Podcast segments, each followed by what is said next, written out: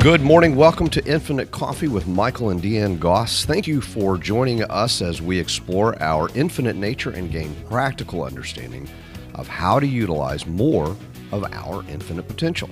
We have our coffee, have a great book, and now we have you. Today we are continuing the creative process in the individual by Thomas Troward. We're still in chapter 3, The Divine Ideal. Now, last time, Troward introduced the idea that spirit can only act affirmatively, meaning it can only produce life, love, and beauty. However, when we think and act in a manner that opposes those things, it appears as though spirit is acting against us, when in reality, we are opposing it. Let's get further into this. So I'll go back and pick up the last couple of paragraphs and then we'll continue on. Of course, if we act negatively, then since the Spirit is always acting affirmatively, we are moving in the opposite direction to it. And consequently, so long as we regard our negative action as being affirmative, the Spirit's action must appear to us negative. And thus it is that all the negative conditions of the world have their root in negative or inverted thought. But the more we bring our thought into harmony with the life, love, and beauty which the Spirit is, the less these inverted conditions will obtain, until at last they will be eliminated altogether. To accomplish this is our great object. For though the progress may be slow, it will be steady if we proceed on a definite principle, and to lay hold of the true principle is the purpose of our studies. And the principle to lay hold of is the ceaseless creativeness of spirit. This is what we mean when we speak of it as the spirit of the affirmative. And I would ask my readers to impress this term upon their minds. Once grant that the all originating spirit is thus the spirit of the pure affirmative, and we shall find that this will lead us logically to results of the highest value. If then we keep this perpetual and progressive creativeness of the Spirit continually in mind, we may rely upon its working as surely in ourselves as in that great cosmic forward movement which we speak of as evolution.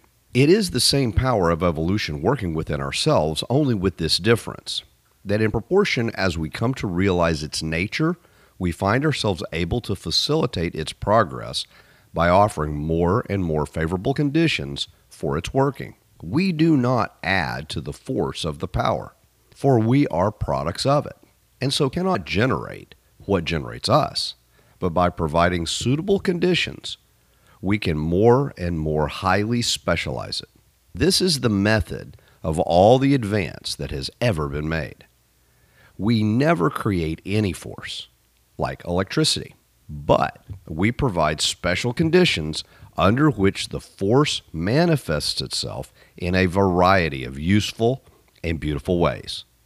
Unsuspected possibilities which lay hidden in the power until brought to light by the cooperation of the personal factor.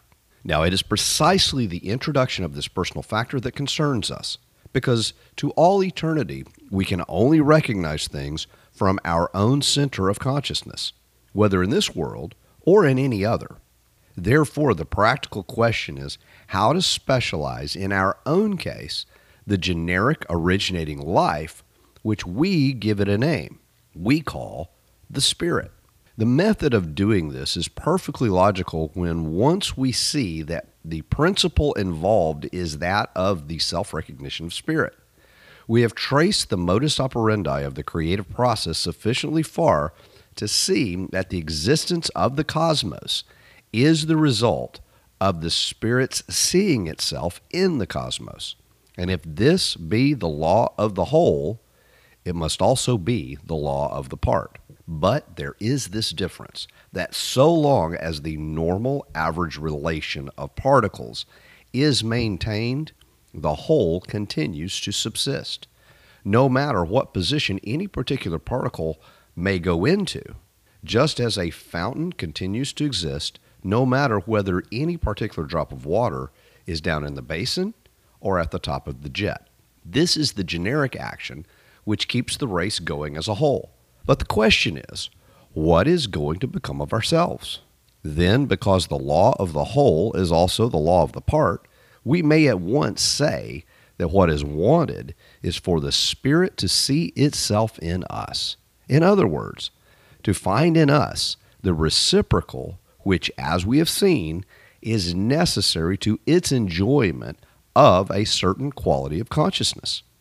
Now, the fundamental consciousness of the Spirit must be that of self sustaining life.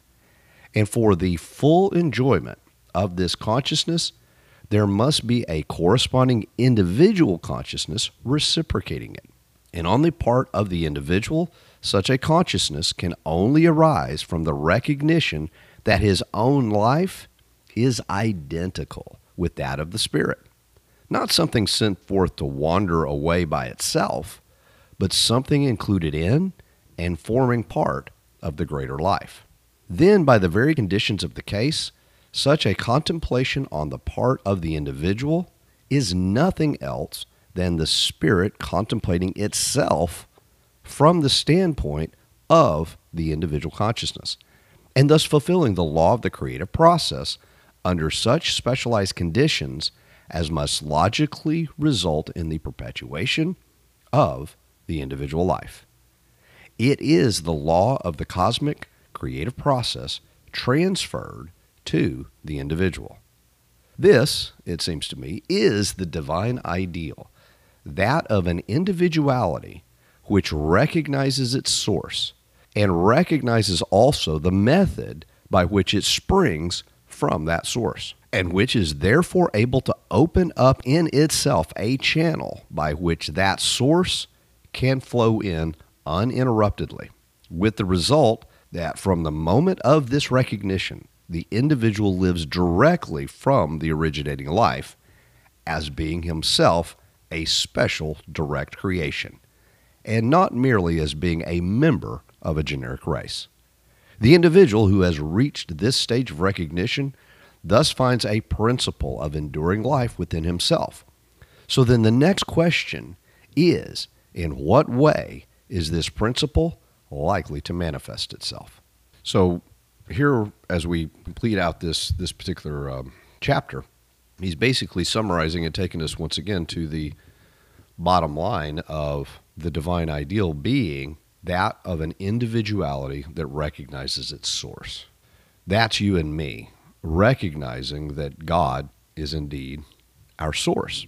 And if God is our source, and since God is our source, He's the source of our life. That the actual flow of power flows from, from God. And we do nothing to create any power. So, this idea that man is powerful is kind of a misnomer. It would appear that way because we can use the power, right? But it's not our power. We do not generate any power. All we can do is specialize or make it, use it in a manner in which we want, so to speak. But we don't create the power. We don't make the power happen. We can only use it. And as, as he says, specialize it.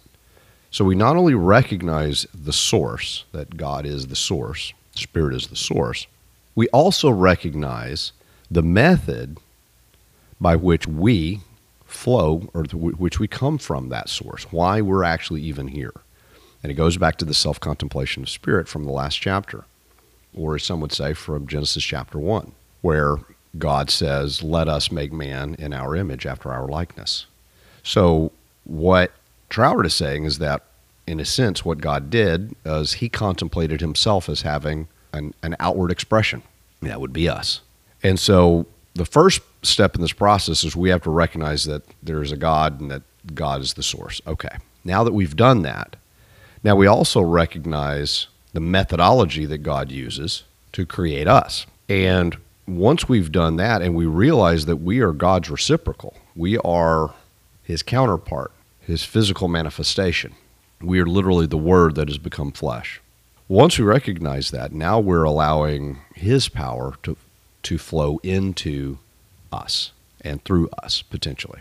And once we get to that recognition and then have the boldness to actually step out and begin to use that power, to begin to specialize. And what we mean by specializing it, using it for a specific purpose. Because the power, in a sense, is just the power. It's it's not until we choose to use it in a specific way that it becomes a specific power to us. Much like, and he would use the example of electricity. The electricity is the electricity. It's what we plug into it that determines what it's used for. And that's ultimately what Troward is saying, even about us. We can use the power, the creative force, the creative process for virtually anything as long as it produces life, love, and beauty. If it does those three things, as the Bible would say, against such there is no law. There's no law against that. When we work in that direction, that is the Spirit working affirmatively, meaning the Spirit can only be used and can only produce life. And when it does anything that appears to produce something other than life, it's only when we are operating in a manner that is inverted or counter to that affirmative positive action. So we can, in a sense, turn the power against us, but it's really not the power that's turned against us. It's us that turn against that power. We operate in opposition to the power. So it feels and looks like God is opposing us and God is doing something to us. But when in reality, we're doing it all to ourselves. And so the good news is, is just like we did it to ourselves, we can undo it by stopping that way of thinking that flow of power in life ultimately can and should flow uninterruptedly. The only thing that can get in the way and cut off the flow ultimately is us, our thinking, our belief system getting in the way of this uninterrupted flow of life. Because once we recognize this and we understand that everything that we are, everything that we have, everything that we will ever be flows directly from the originating life. It doesn't come from the outside, it always flows from within. And that makes us a special, direct creation and not just one of seven or eight billion or however many there's been on the planet from the beginning. You know, random, would you say abstract random? We're not just abstract randoms. We are a direct, special, direct creation. And once we come to that recognition, now it does become individualized. Now it becomes a personal relationship with the Creator Himself, with God Himself. And we're the co creator. We specialize it. Yeah, he made a statement that, yeah, reread that sentence where it says, where it talks about where man isn't being sent away to go be by himself. Well, like is, is normal, this is a Troward sentence, so it's actually a paragraph. Okay. It says, Now the fundamental consciousness of the Spirit must be that of self sustaining life. And for the full enjoyment of this consciousness, there must be a corresponding individual consciousness reciprocating it.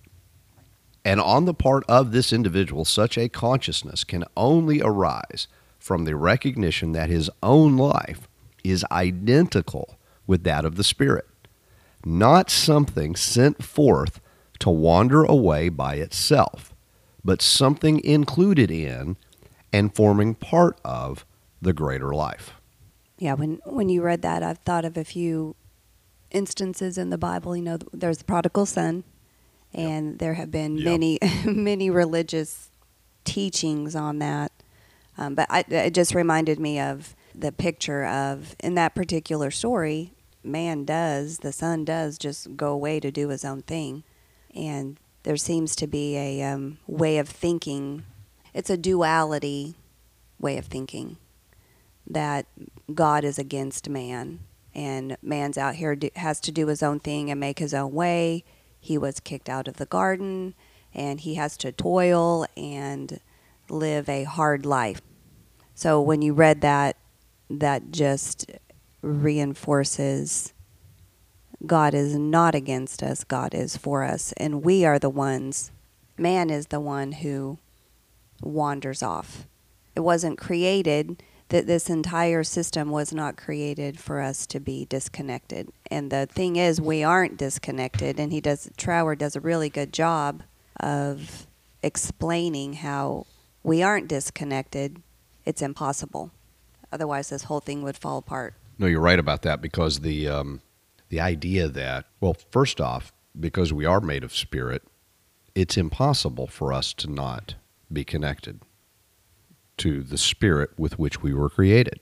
And he talks about that that the law of the whole is the law of the part, meaning that since I flow from God, that whatever is the law for God is the law for me. And of course, God created those laws. But at the end of that, what that ultimately means is that everything that flowed from God is subject to all to those same principles and to those same rules, if you will.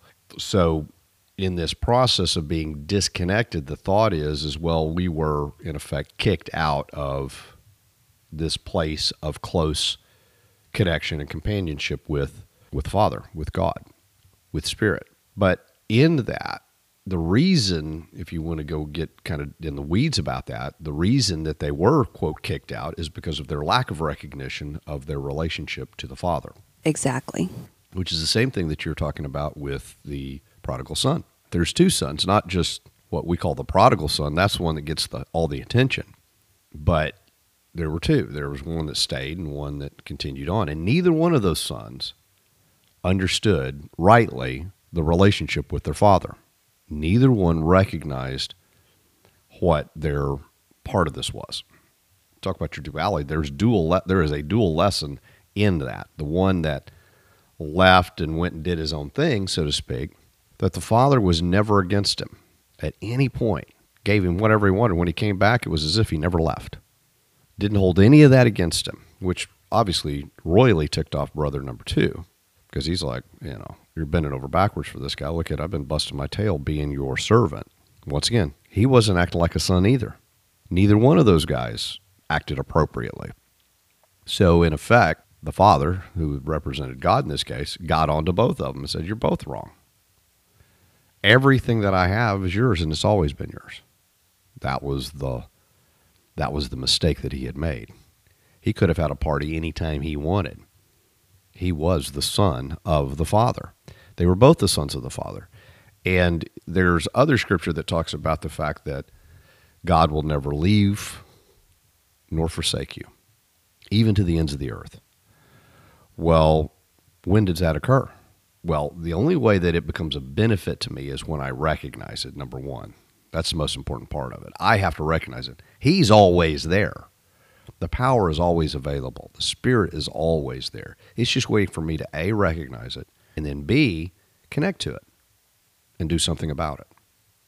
And that's what you'll also see in the uh, parables of the talents. You'll see that. That it's not so important what they did. What's important is that they did something with what they were given. That was the most important part is to take it and make use of it. Because if you'll notice, in no discussion of that was there a breakdown and well this is what this guy did with his opportunities this is what this guy did other than the fact that they just did something with it. And so that's where i, I think we are in this process with with troward is the fact that there is as you're pointing out there is no duality of spirit. And that's i think one of the things that you're talking about that's so misunderstood is that there is this idea in the religious world that there is a duality, that there are two spiritual forces out there and they're competing with each other. And we're a pawn, so to speak, a little bit in that game. And the more advanced spiritual people say, well, we're not just a pawn in the game, we're more of a, a knight or a, a rook or a, we're a we're a more functioning or a higher functioning piece in the game, at the end of the day, the game is being played beyond us. There's two parties playing this game, and we're not one of those parties. We're either a part of God beating the devil, or we're being beat up by the devil because we're gods. That's kind of the, the belief system.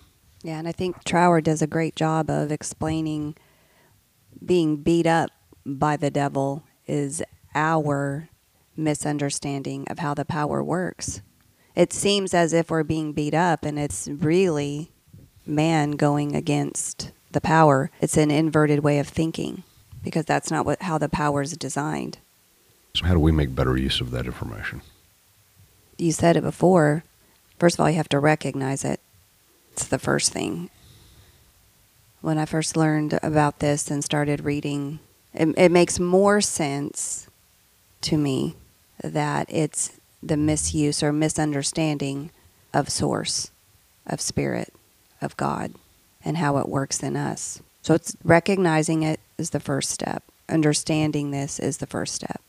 How do I get out of the habit, or maybe that's habit, maybe the right word, or how do I avoid getting in the way? For instance, if it comes back to belief system, then the thing that's going to get in the way is my belief system. You must unlearn what you have learned. it's a process of unlearning. And we've discussed this before. It's one of the hardest things to do because we sit, I sit with my own thoughts. You don't hear my thoughts, only I hear my thoughts. Can you imagine? I saw a clip the other day of the uh, Mel Gibson movie. Yeah. What women want, and there's another version of what men want. I can only imagine that. Hearing per- everyone's thoughts. Yeah. I mean. Yeah. If I lived in your head, or if you lived in mine, goodness gracious, what are the odds we'd still be together? so it is one of it is a very difficult. No, I'm, no, I'm serious. What are the odds? so you're saying there's a chance? Oh goodness. Who was it that says that? Is it Wattles that says one of the hardest things to do? One of the most difficult things to do is continuous sustained thought. And what that means is to be able to look, he said it this way to look upon the appearance of poverty will create a corresponding form in the mind that observes it. And the only way to avoid this is to hold to the thought of the truth that there is no poverty, there is only abundance. So to look upon the appearance of poverty, or to look upon the appearance of disease, or to look on the appearance of lack, or fill in the blank with whatever the condition is that doesn't support the truth. Truth. And to maintain and hold on to the thought of the truth requires more power than most people are ever called upon to utilize. It's the hardest work that there is that of thinking truth when appearance is contrary to that. And a lot of people look at that and go, well, the how can you look at the condition and not acknowledge that condition is real? And it's not that there is a lack of acknowledgement of the reality of the condition. The recognition is though is that condition is the result of inverted thinking. Okay, that's what Troward is talking about. exactly. about. And that if that condition is the result of inverted thinking, then the solution is not found by continuing to think the thoughts suggested by that appearance. Rather, it's to begin to think the thoughts of the truth and allow those truthful thoughts to ultimately alter, change, eradicate the condition. Exactly. So that's nice and easy. Easier said than done. Much, much easier. So, so how do you do that? Go take me into the battle that's inside in the mind. I mean, what what what does that battle look like? One of the first things I do is look for scripture that supports my truth. The truth that I'm looking to replace the thoughts that are not truth. And then I continuously run that scripture, those words through my head. And sometimes it has to be said out loud over and over and over. Does that work? Uh, yes, it does work. And, and I have to admit that it takes time. So just doing it for a few minutes or a couple of days, for me personally, doesn't automatically switch those thoughts because of the experience or um, because of my experience or past results that has actually happened to me I have to overcome what I what I have experienced by thinking above that. And so that reminds me of the the scripture my ways are higher than your ways my thoughts are higher than your thoughts. So basically what I think this is what is called truth therapy in the psychological world. Now, typically, it's not it's used at a lower level for mo- in most cases for people that are struggling with identity challenges or they're having low self esteem and just problems. They call it truth therapy because, in a, in a sense, you take the identify the lie and you replace it with the truth. And the thought is, well, that's a one time process, but it is not. It is a long term, ongoing process. Because a lot of times I don't think we recognize and realize just how deep some of the roots of these ideas are. Some of the roots of these ideas predate us on the planet, meaning they are passed down from generation to generation in a sense. So some of these ideas and these thoughts and these ways of just being were given to us by our ancestors, by our parents and our grandparents and so on. And so some of that it takes a long time to eradicate. Um, and it may not, you know, it's possible that it doesn't ever get completely eradicated in the individual. It can get, it can be like dramatically. It's kind of like I don't, I don't know if you've ever if, if, anybody's ever had the opportunity to um, have a flower bed or some sort of place where we're growing something that we like, you know, flowers or certain plants. It doesn't seem to matter how diligent that I am in pulling the weeds, killing the weeds, whatever, they're still somewhere in the ground beneath there. I have not truly gotten to the source of those weeds because they keep coming back or new ones keep coming. So they're coming from somewhere in that regard. And so when it comes to thinking, the weeds are always there. We have to continually work to kill those little weeds.